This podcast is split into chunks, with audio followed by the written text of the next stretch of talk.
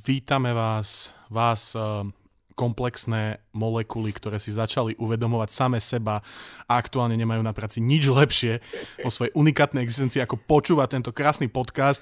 Ja som Matúš, so mnou je tu Marián a je tu s nami ešte aj pes Lira. A Marián, o čom sa dnes budeme rozprávať? Dnes sa budeme rozprávať v takom vesmírnom foťáčiku. Takom, akože tom, ale nie o tom našom najobľúbenejšom, hej? Nie, o jeho asi najznámejšom predchodcovi. Bude to Hubbleov vesmírny teleskop. Všetci vedia, že Webb je náš Lieblings teleskop, ale je toho veľa, čo si povedať o Hubbleovi a všetci ho milujeme a milujeme ho. Že Webb je naše najobľúbenejšie teleskopové dieťa, hej, ale predtým to bol Hubble, ktorý teraz je vlastne odsunutý na tú vedľajšiu koľaj a chceme mu to vykompenzovať týmto dielom? No, budeme sa rozprávať o jeho histórii zložitej, o súčasnosti a veľmi blízkom konci. Takže... toto ma znepokojil, Marian. Som nedočkavý, ako vždy, ale ako vždy si najprv dáme čo? Novinka. Táto prvá novinka, to je skôr taký teaser pre všetkých, taká uputávka. Artemis 1, mali sme pred pár mesiacmi celý diel venovaný misii Artemis. Tak táto raketa z SLS, Space Launch System, alebo vesmírny odpaľovací systém, bude konečne štartovať pravdepodobne koncom augusta alebo začiatkom septembra. Keďže sa potrebuje dostať od Zeme k mesiacu, a to je taký manéver, ktorý vyžaduje, aby bol mesiac a Zem, aby boli v nejakej vzájomnej pozícii, aby sa tam dal vykonať ten transfer medzi týmito dvoma nebeskými telesami, tak máme aj celkom, že exaktné časy, kedy by sa to malo odohrať. Bude to buď 29. augusta na výročie Slovenského národného povstania, alebo 2.9. to je deň po dni ústavy, alebo 5.9. to sú 2 dní pred mojimi narodeninami. Alebo 10 dní pred 7 bolestnou pánom Máriou. Dobre, to som... Alebo 6 dní pred mojimi narodeninami. Všetci poznáte tieto dátumy. Samozrejme. A my sme sa rozhodli už pred pár dňami, že z tohto štartu spravíme živý prenos, na ktorý vás budeme upovedomovať dopredu. Bude nejaká udalosť, budú nejaké príspevky, takže to určite úpenlivo sledujte. Bude to štart najväčšej aktuálne rakety, ktorá bola zostrojená NASA. My sa nevieme dočkať a dúfame, že aj vy. Tak ja určite. Vieš, čo som zistil? Že existujú blesky, ktoré nesmerujú k Zemi, ale opačným smerom do vesmíru. Vedci pozorovali už v roku 2018 taký blesk, ktorý teda smeroval z oblaku do vesmíru. Bol výrazne silnejší ako bežné blesky a mal až 300 kolumbov, teda ten svoj náboj, čo je 60-násobne viac ako bežné blesky. To je kolomb či kulomb? Kulomb by som to nazval, hej. Teda sledovali v 18. v Oklahome, siahal do výšky až 80 km nad zemským povrchom. Radí sa medzi najsilnejšie zaznamenané blesky a takýto obrovský blesk má špecifický názov, volá sa gigantický výtrysk. No a keďže sa v búrke, áno, čo ti napadá. V materskej búrke neobjavili predtým iné blesky, tak sa tam naakumulovalo značné množstvo toho elektrického náboja a dostali sme takú šupu nie z blesku nadol, ale teda nie z oblaku nadol, ale z oblaku smerom do vesmíru. Tieto gigantické výtrysky sa najčastejšie nachádzajú v tropických búrkach pri rovníku. No a toto bol taký špecifický jav, objavil sa nad vnútrozemím v USA. A sú tam slabé turbulencie, takže to bol celkom výnimočný zážitok. Pozorovali ho viacerými prístrojmi súčasne. Dokonca z Texasu pri hraniciach bol zachytený aj na videu. No a tak získali tam rôznorodé údaje. Je to ešte veľmi tak neprebádaná vec, keďže to je veľmi zriedkavý jav. Pozorovania potvrdili teórie o správaní sa kľúčových plazmových komponentov bleskov, nazývaných streamery a iskry. Som sa dozvedel a podarilo sa teda pozorovať, že streamery vznikajú pred iskrou. A streamery to je taký svietiaci výboj, ktorý sa šíri vzduchom a vzniká mieste, kde elektrický náboj uniká do vzduchu. No a je to taký krátky jav a ak streamer dosiahne miesto s opačnou polaritou ako zdroj, vytvorí takú vodivú cestu a tak vzniká iskra blesku. Tieto výboje pochopenie môže byť dôležité pre kozmické lety, keďže sa to deje v takýchto výškach. Že akože začneme na satelity montovať hromo z vody? Blesko z vody? No, to by bolo zaujímavé. A spojíme ich vodivo so Zemou? Čo bude vlastne vesmírny výťah? Som sa vrátil späť. Pamätáte si? Čítajte viac. No jasne, takže ak sa niečo dozvieme opäť o nejakých bleskoch, ktoré... Ale chápem to správne, že to je veľmi vzácny jav, hej, tieto blesky náhodou, že to je... To vzácny jav ešte o to vzácnejší, že teraz sa neudial na rovníku, ale proste vnútrozemí na USA. Hej, akože môže mať potenciálny vplyv na vesmírne počasie, ktoré ovplyvňuje komunikáciu a tie elektromagnetické signály medzi Zemou a satelitmi. Uh-huh. Takže veľká zábava. Netušil som, že to ide aj opačným smerom. Everything is possible, Marian. Hlavne v Rusku. Áno, presne tak. Rusi aktuálne pred pár dňami ukázali model novej vesmírnej stanice, ktorú chcú postaviť údajne. Údajne dobré slovo pri tejto krajine. Snažím sa byť veľmi skeptický pri tejto téme, hej, lebo práve som dneska čítal, že je nejaký veľtrh armádny v Rusku a že tam ukázali nejakého psa, čo mal raketomet na chrbte, či čo. Ja som to ani nevidel, len som o tom čítal zatiaľ. A počul si, že čo to je? Že to je nejaká čínska hračka? Že to je nejaký čínsky robot, ktorý je vlastne iba na hranie. Uh-huh. A ani by nemal šancu uniesť taký náklad a ani tak rýchlo ísť, ako oni deklarujú. Pozrite si to, oni zabalili ten robot do takého oblečku, akože to vyzerá pes, ktorý je bojový, ale cez ten priezor uvidel nejaký šikovný človek, že však toto vyzerá ako tá vec, čo si viem kúpiť na eBay. Takže pár tisícová hlúposť. No, zase. Áno, hej, presne. Ale späť takže oni majú model tejto novej vesmírnej stanice. Zatiaľ má pracovný názov, že ROS, čo je pravdepodobne skratka, že Roskosmos, ale ako možno to pomenovali na počesť Boba Rosa. Happy Little Accidents. To znie ako ruský vesmírny program. Alebo je to nejaký podsta Rosový galerový z priateľov. Ja neviem. Dobre, zatiaľ sa to volá ROS. Berie sa to ako signál z ruskej strany, hlavne, že to s opustením ISS myslia vážne, ale je tu samozrejme tá otázka, že či to není len póza. Rick Ross by si nikdy nedostal do vesmíru. Také rakety ešte nie sú. Takže není jasné, či to není len póza, lebo ani nie sú žiadne dátumy, že kedy to má ísť do vesmíru. Hej, malo by to ísť v dvoch fázach. Tá prvá by mala byť niekde, sa odhaduje, hej, že možno medzi rokom 2025 až 2030, čo je ale také, že v roku 2030 už má skončiť aj ISS samotná, hej, čiže to je už očakávané možno. Mala by to byť ale ani nie taká stanica ako ISS, že tam je konštantne nejaká ľudská posádka, ale malo by sa jednať o nejakú vesmírnu stanicu, ktorá by bola len podľa potreby navštivovaná kozmonautmi. Mala by uniesť maximálne že 4. Alebo jedného Rigrusa.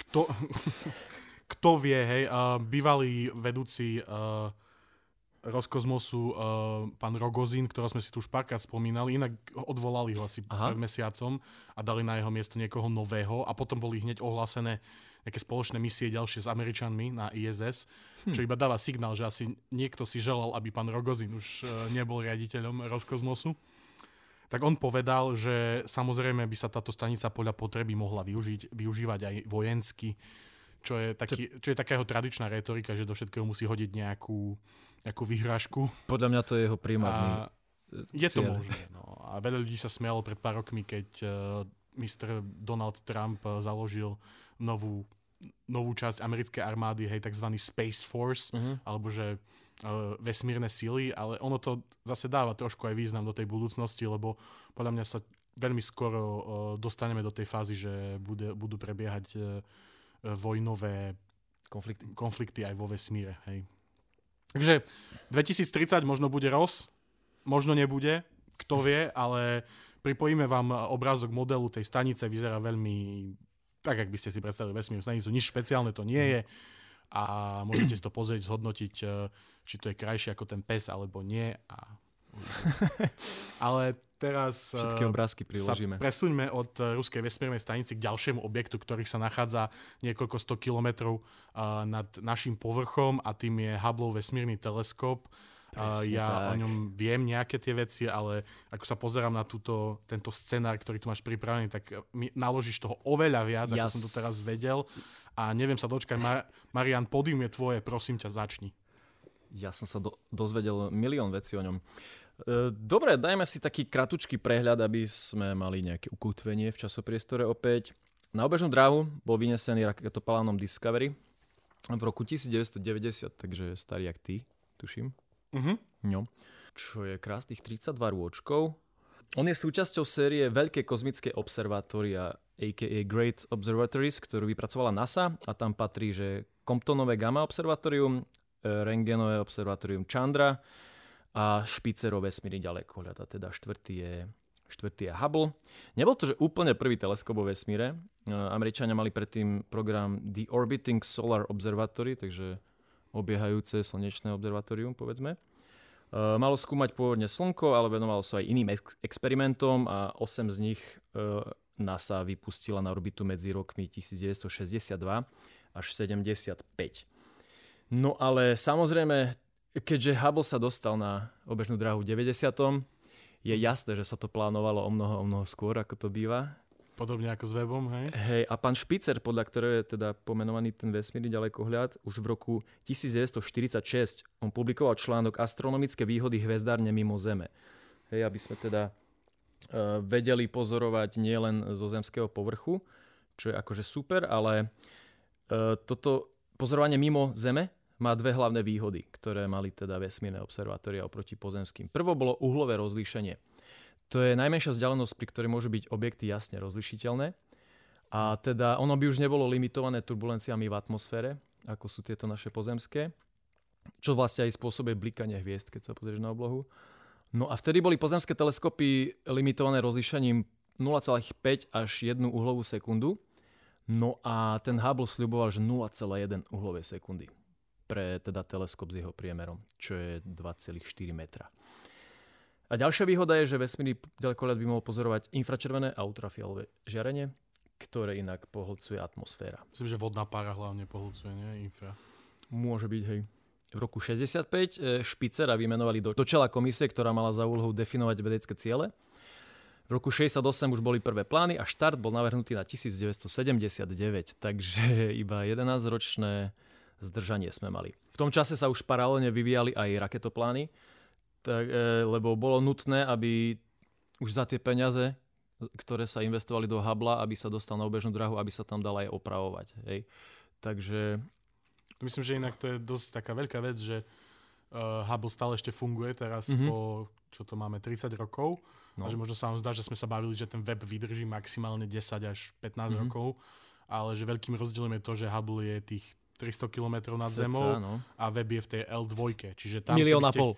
Čiže tam, keby ste ho chceli servisovať, tak to je veľmi finančne náročné. V podstate nezmysel. V podstate, hej, nikto by to nikdy nezaplatil. Neviem, či by som tam chcel ísť vôbec. Ja hej, ale... Aj. No dobre. Teda pôvodný jeho názor bol, kým dostal meno, bol Large Space Telescope, veľký Space Telescope. Potom bol pomenovaný podľa Edwina Hubbla, ktorý teda dokázal zrýchľujúce sa rozpínanie vesmíru. No a prišiel rok 74 a americký prezident Gerald Ford škrtal výdavky, zastavil financovanie, ale potom prišiel lobbying od vedcov a celej verejnosti. Zdôrazňovali význam tohto projektu, až teda povedali, že OK, dáme polovicu peňazí. No a teda aj tým pádom rátalo sa so zrkadlom, ktoré má 3 metre v priemere a išlo to na 2,4. Dokonca Európska Space agentúra prispela 15% sumy výmenou za 15% pozorovacieho času. Dodali tiež solárne panely. No a už teda posúvame projekt a teda jeho launch na 1983.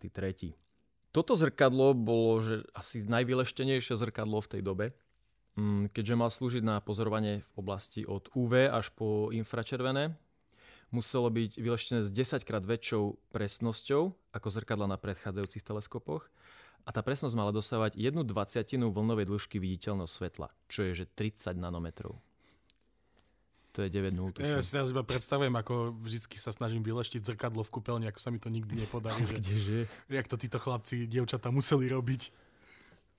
No a hej, robila to spoločnosť, že Perkin Elmer, a ona navrhovala také počítačom riadené leštiace stroje, ktoré vybrúsili zrkadlo do toho požadovaného tvaru.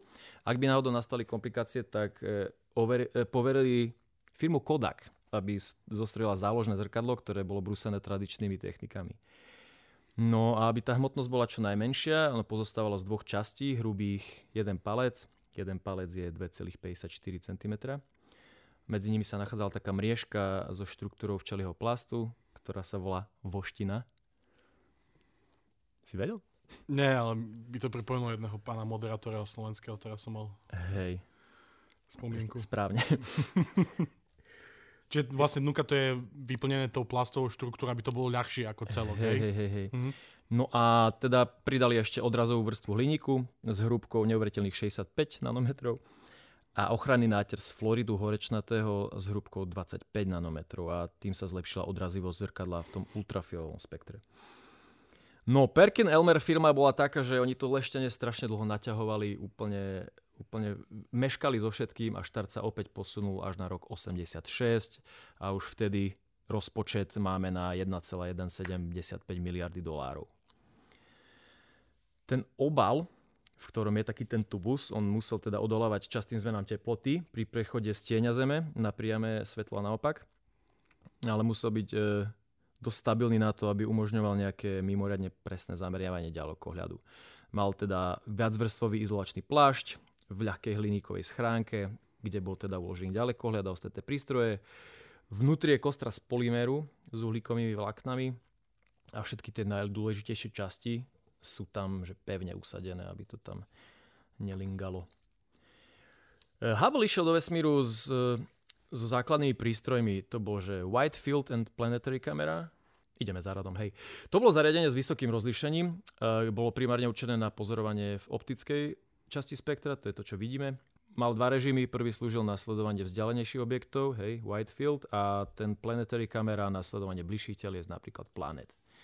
Potom si tu mal GHRS, Goddard High Resolution Spectrograph, to bol spektrograf, ktorý snímal objekty v UV časti spektra, vyrobilo ho Goddardovo centrum a zariadenie bolo schopné dosiahnuť spektrálne rozlíšenie s hodnotou 90 000. Neviem, čo to znamená, ale je to veľké číslo. Čo je to spektrograf, si možno môžeme povedať, že to je vlastne zariadenie, ktoré prijíma nejaké svetlo a vie presne diferencovať alebo rozlíšiť jednotlivé vlnové dĺžky, ktoré sa v tom svetle nachádzajú a na základe toho vie určiť aj akože, že z čoho to svetlo pochádza, cez jaký materiál prechádzalo a tak. Hej, výsledok je taký pásik a tam, kde sú tie čiaročky, tak tam áno, vidíš, že to svetlo prešlo cez nejaký prvok. Prešlo cez nejakú atmosféru nejakej planéty, ktorá má v sebe vodu, tak ti tam vyskočí proste voda. Hej.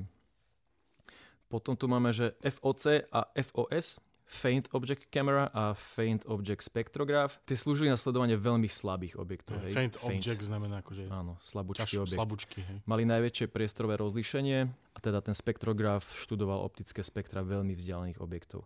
No ešte tu bol, že HSP, High Speed Photometer. Ten pozoroval premenné hviezdy, Cepheidy, o tých si ešte povieme. A ostatné objekty, ktoré teda menia svoju jasnosť, sledoval ho v UV a vo viditeľnom spektre. No a ešte tam boli také tri senzory. Fine Guidance Sensor, tie boli určené na udržiavanie presne zameraného teleskopu počas pozorovania. Čiže navádzacie senzory vlastne. Hej. Tento teleskop samozrejme potrebujeme nejak riadiť zo Zeme. A teda riadíme ho z Vedeckého inštitútu vesmírneho ďalekohľadu. Space Telescope Science Institute. On je teda zodpovedný za vedeckú prevádzku a doručovanie dát astronómom a má na starosti plánovanie pozorovaní, lebo to s tým Hubblom vôbec nie je jednoduché. On je na nízkej obežnej dráhe, aby bol teda v dosahu raketoplánov. A znamená to, že Zem zakrýva množstvo vesmírnych objektov po takmer polovicu obežného času. Pozorovania nemôžu prebiehať ani vtedy, keď teleskop prelieta ponad juhoatlantickú anomáliu. Poznáš to? To je také slabšie miesto v magnetosfére. Počul som o tom, ale... Hej, nad niekde okolo Južnej Ameriky a Atlantiku. Tam je zvýšená úroveň radiácie, takže v tomto momente to tiež nejde. A ešte že by to, akože by to poškodilo tie výsledky? Nejak to rušilo, hej. Potom sú takzvané radiačné pásy v okolí Slnka, Mesiaca a Zeme. Kvôli tomu, aby sa nedostal do kontaktu s priamým slnečným svetlom, z toho dôvodu nemôže pozorovať ani Merkúr napríklad. A ešte sa musí kvôli tým guidance senzorom vyhýbať svetlu odrazeného od Zeme a Mesiaca. Ale keď vypneš tie senzory, tak to jede.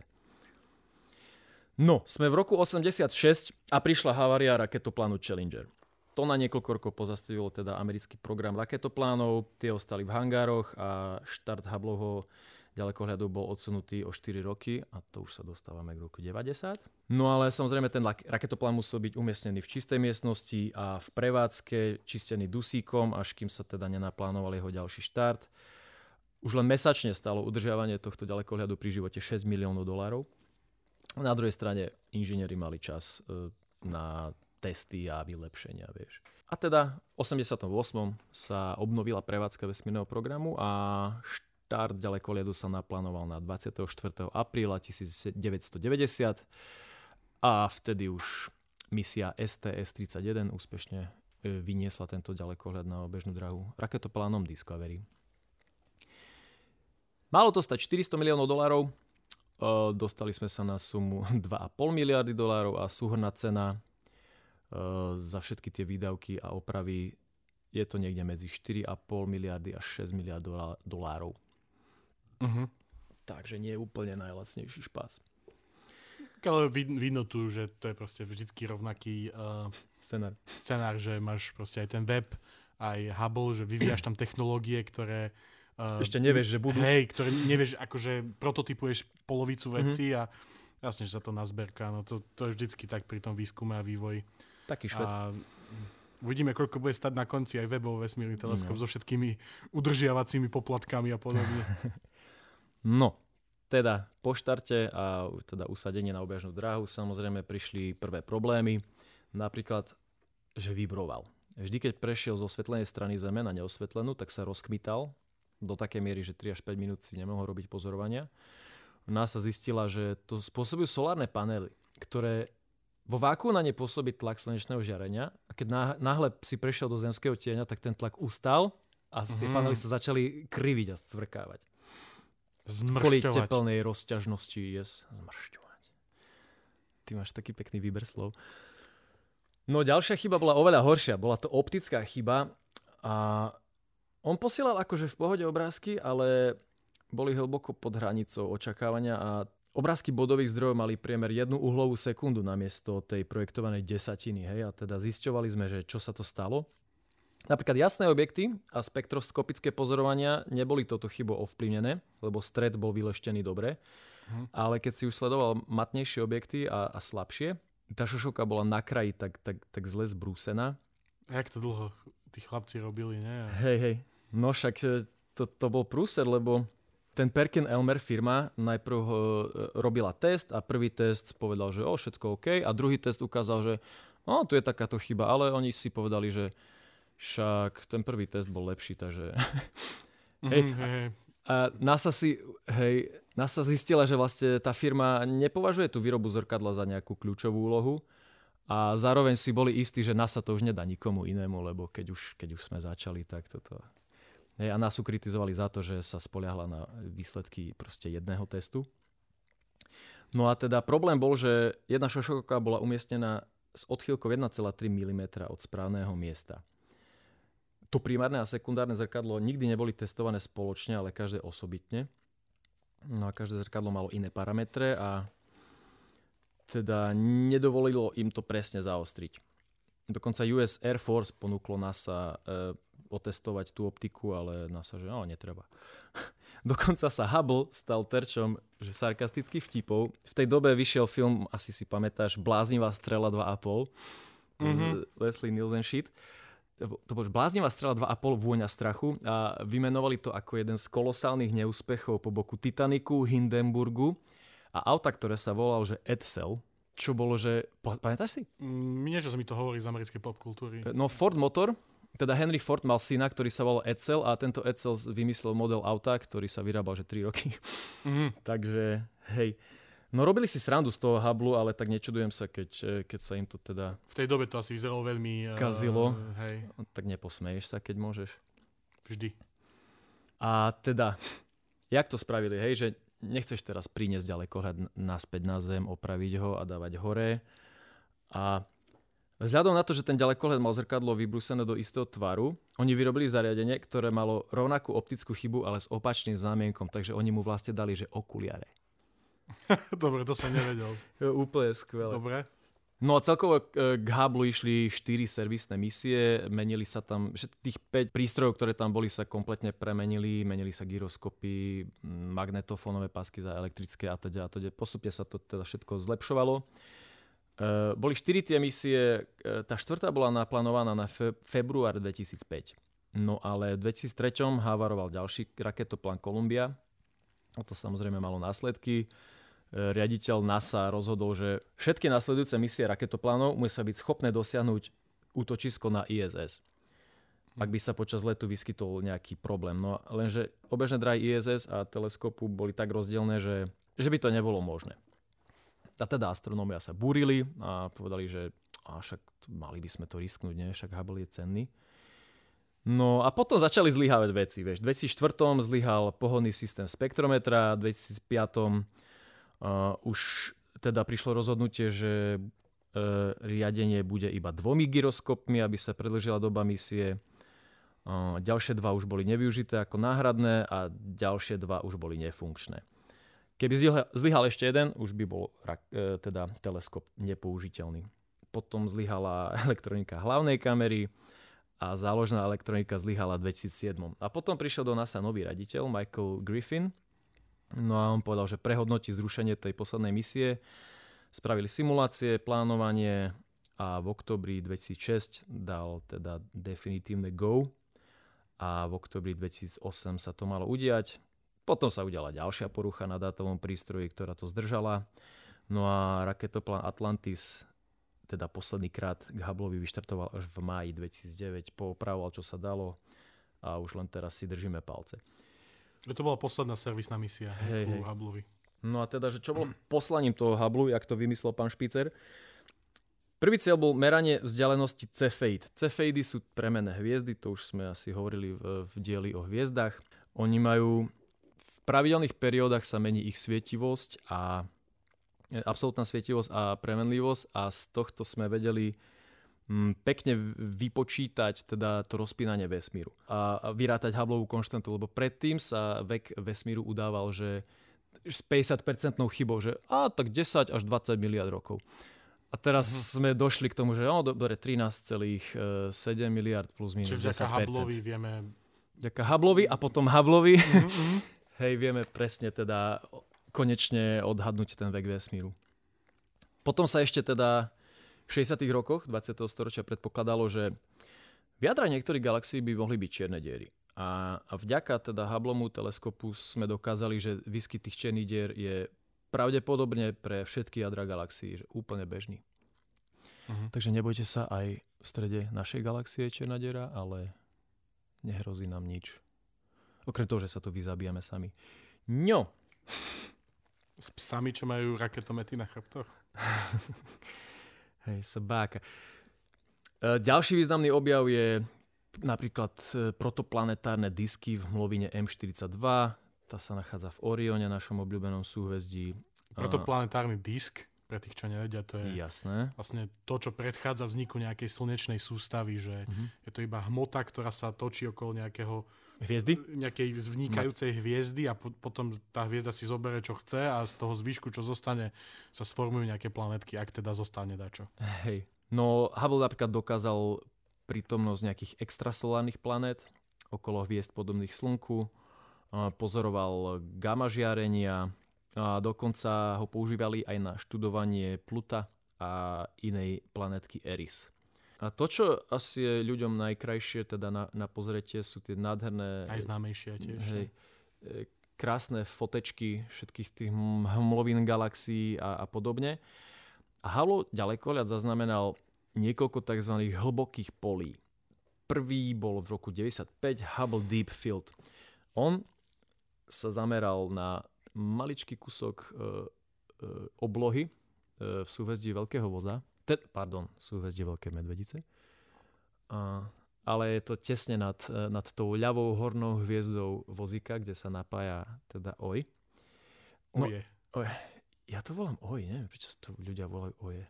Ale nikdy mi to v križovkách nevychádzalo. Oje. Oje. Ojo? Nevieme.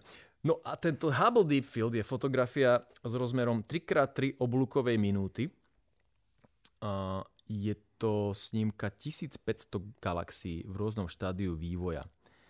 Táto fotografia tvorí 1/24 milióntinu celej oblohy, čo zodpovedá tenisovej loptičke vo vzdialenosti 100 metrov, keby si to chcel takto vizualizovať.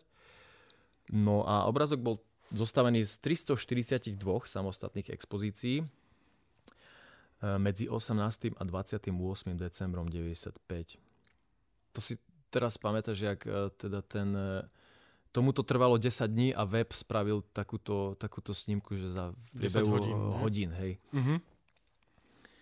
No a to pole je také maličké, že samostatných hviezd galaxie tam vidíme iba máličko a všetko z 3000 objektov sú galaxie, niektoré patria medzi najmladšie a najvzdialenejšie, aké poznáme. No a tým, že odhalil taký veľký počet galaxií, sa ten Hubble Deep Field stal takým medzníkom v štúdiu raného vesmíru. To pole malo nejaké kritéria. Muselo byť vo vysokej galaktickej šírke. To znamená, že čím viac sa kúkať nad hlavu, lebo keď sa dívaš veľmi nad obzor, tak tam vidíš vlastne, sa tam premieta vlastná galaxia, ktorá ti bráni vo výhľade. Musíš sa pozerať mimo svojej galaxie. Vlastne, mimo medzihviezdnej hmoty. Nie cez ňu, hej. Hej, nepozeráš sa do roviny disku. To cieľové pole sa muselo vyhnúť jasným zdrojom viditeľného svetla, napríklad hviezdám alebo infračerveného UV rentgenovému žiareniu. Tiež sa muselo nachádzať v oblasti s nízkym infračerveným cirusom v pozadí, to znamená, to je taká rozptýlená infračervená misia spôsobená prachovými zrnami v chladných oblakoch plynného vodíka. No 3 roky potom sme si pozreli aj južnú oblohu. Tam bola zobrazená teda oblasť, nazývalo sa to, že Hubbleovo južné hlboké pole. No a tam sme si všimli, že vlastne ten kúsok vesmíru, kdekoľvek sa pozrieš, vyzerá v podstate rovnako. Hej, že ten vesmír vo veľkých mierkach je jednotný a to sa volá, že kozmologický princíp, že z ktoréhokoľvek miesta vo vesmíre sa pozrieš na iné miesto vo vesmíre, vyzerá to v princípe rovnako. Že je taký, volá sa to, že je symetrický. Takže máme teda, doteraz máme 4 polia, máme hlboké pole, južné hlboké pole, ultrahlboké pole a v 2012 extrémne hlboké pole. Je asi zbytočné o tom veľa rozprávať, pozrite si fotky, ja to mám na pozadí už niekoľko rokov, je to nádherné. Som zvedavý, či ešte bude nejaké pole a či ešte bude nejaké prídavné meno, ktoré budú vedieť. Pole neorané. Úhor. No a teda ide o to, že ten Hubble postupne ako keby klesá na tej obežnej dráhe a bojíme sa, že sa teda zosunie a spadne do atmosféry. Ráta sa s tým návratom do atmosféry medzi rokmi 2028 až 2040. V 2016 NASA predĺžila zmluvu o poskytovaní služieb pre Hubble do júna 2021. V novembri 2021 to predĺžili ešte do júna 2026. Takže zatiaľ... Takže aktuálne Hubble ešte stále vykonáva prácu, prináša nám nové výsledky. Ide tak z posledného, ale ide. Je to super, že napriek tomu, že to tak dlho oddiaľovalo, že sa to podarilo vyumelkovať, hej, a dať to do schopného stavu a že teraz nám dáva, že nám dodal toľko vedy za tých 30 rokov. Hej, akože pôvodným plánom NASA bolo to bezpečne deorbitovať pomocou raketoplánu a potom ho chceli vystaviť v Smithsonian Institute, ale to už nie je možné, keďže raketoplány boli vyradené a bolo by to asi nepravdepodobné, lebo veľa nákladov a riziko pre posádku. Namiesto toho zvažujú pridanie nejakého externého pohonného modulu, ktorý by umožnil kontrolovaný opätovný vstup do atmosféry. Možno keď sa podaria tie Starshipy so SpaceXu, tak neviem, či možno by si ho aj napchal do toho nákladného priestoru. Fího. Rozobral Egikia nábytok, vieš. Príde Elon, že I have an idea. Určite by to bol krásny exemplár nejakom múzeu, vieš. Akože, že no jasné. To by bol... Mám chuť si teraz kúpiť Lego. Chcel by som sa ho chytiť. Michael Hubble. Dobre, Marián. To bolo všetko? Baško, chceš viacej? Myslím, že to ani zďaleka nebolo všetko, čo sa nám mohol o tomto povedať, ale nemáme toľko času, aby sme to všetko pokryli. Tých detailov je veľa, za tých 32 rokov sa udialo veľa. Pridávam vám ešte nejaké špeci informácie a hlavne krásne fotky na social siete a A tak snáď to už bude o týždeň teda od času vysielania o týždeň bude štartovať ten Artemis. Ak všetko pôjde v poriadku. V pondelok 20. teda zajtra, podľa času vysielania, by mala zasadnúť nejaká komisia. Oni včera, inak už to som zabudol spomenúť, že oni včera už tú raketu vyrolovali z hangáru a je aktuálne už na odpalisku. Takže a teraz sa robia nejaké kontroly, všetky tie prvotné testy prebehli v poriadku, ono to je v podstate pripravené a v pondelok by mala zasadnúť nejaká odborná komisia, ktorá povie, že či áno alebo nie, či budú štartovať toho 29., možno povedia, že budú štartovať toho 5. kvôli nejakým problémom. Samozrejme tam ešte veľa vecí, ktoré asi treba... ide tam aj o počasie, alebo čisto iba o techniku? Samozrejme, ide tam aj o počasie. Bude to štartovať z Floridy a presne teraz v tomto období je to počasie na Floride nevyspytateľné. Ale keď to bude štartovať, tak nás pravdepodobne čakajú veľmi kvalitné zábery, lebo že vraj tá raketa samotná má nejakých 8 kamier na sebe, potom tá kapsula Orion má neviem koľko kamier, dokonca v tej kapsule tam síce nesedia astronauti, ale je tam taký nejaký buster, alebo jak by som ho nazval, tak akože manekín oblečený aj v skafandri normálne. Yes. Lebo budú sa tam testovať všetky systémy tejto rakety, že jak fungujú a teda chcú tam mať aj nejakého takéhoto modela. Cool. My sa vám v každom prípade ozveme prostredníctvom sociálnych sietí, prostredníctvom Živé.sk, dáme vám vedieť, kedy to bude, či to bude a dúfame, že čo najviac z vás sa pripojí a budete nám klásť otázky, na ktoré možno budeme vedieť odpovedať a nevieme sa dočkať. Toto bola 24. časť slnečnej zostavy. Ja som Matúš. Ja som Marian. A vy ste super. A keď máte nejakú obľúbenú fotku z Hubbleho vesmírneho teleskopu, tak nám ju pošlite na slnečnazostava@gmail.sk. Ľuďmi najobľúbenejšia fotka je konská hmlovina, keby si chcel vedieť, zo súhvezdia Orion. Vyzerá to ako konská hmlova. Vidíme, či je to najviac obľúbená hmlovina aj medzi našimi fanúšikmi. Určite ľudia poznajú aj Pillars of Creation. A tie mám na pozadí dlhodobo. No, to máš ty. Stĺpy stvorenia. Dobre, stĺpy zatvorenia sa zatvárajú teraz. Ahoj. Čau.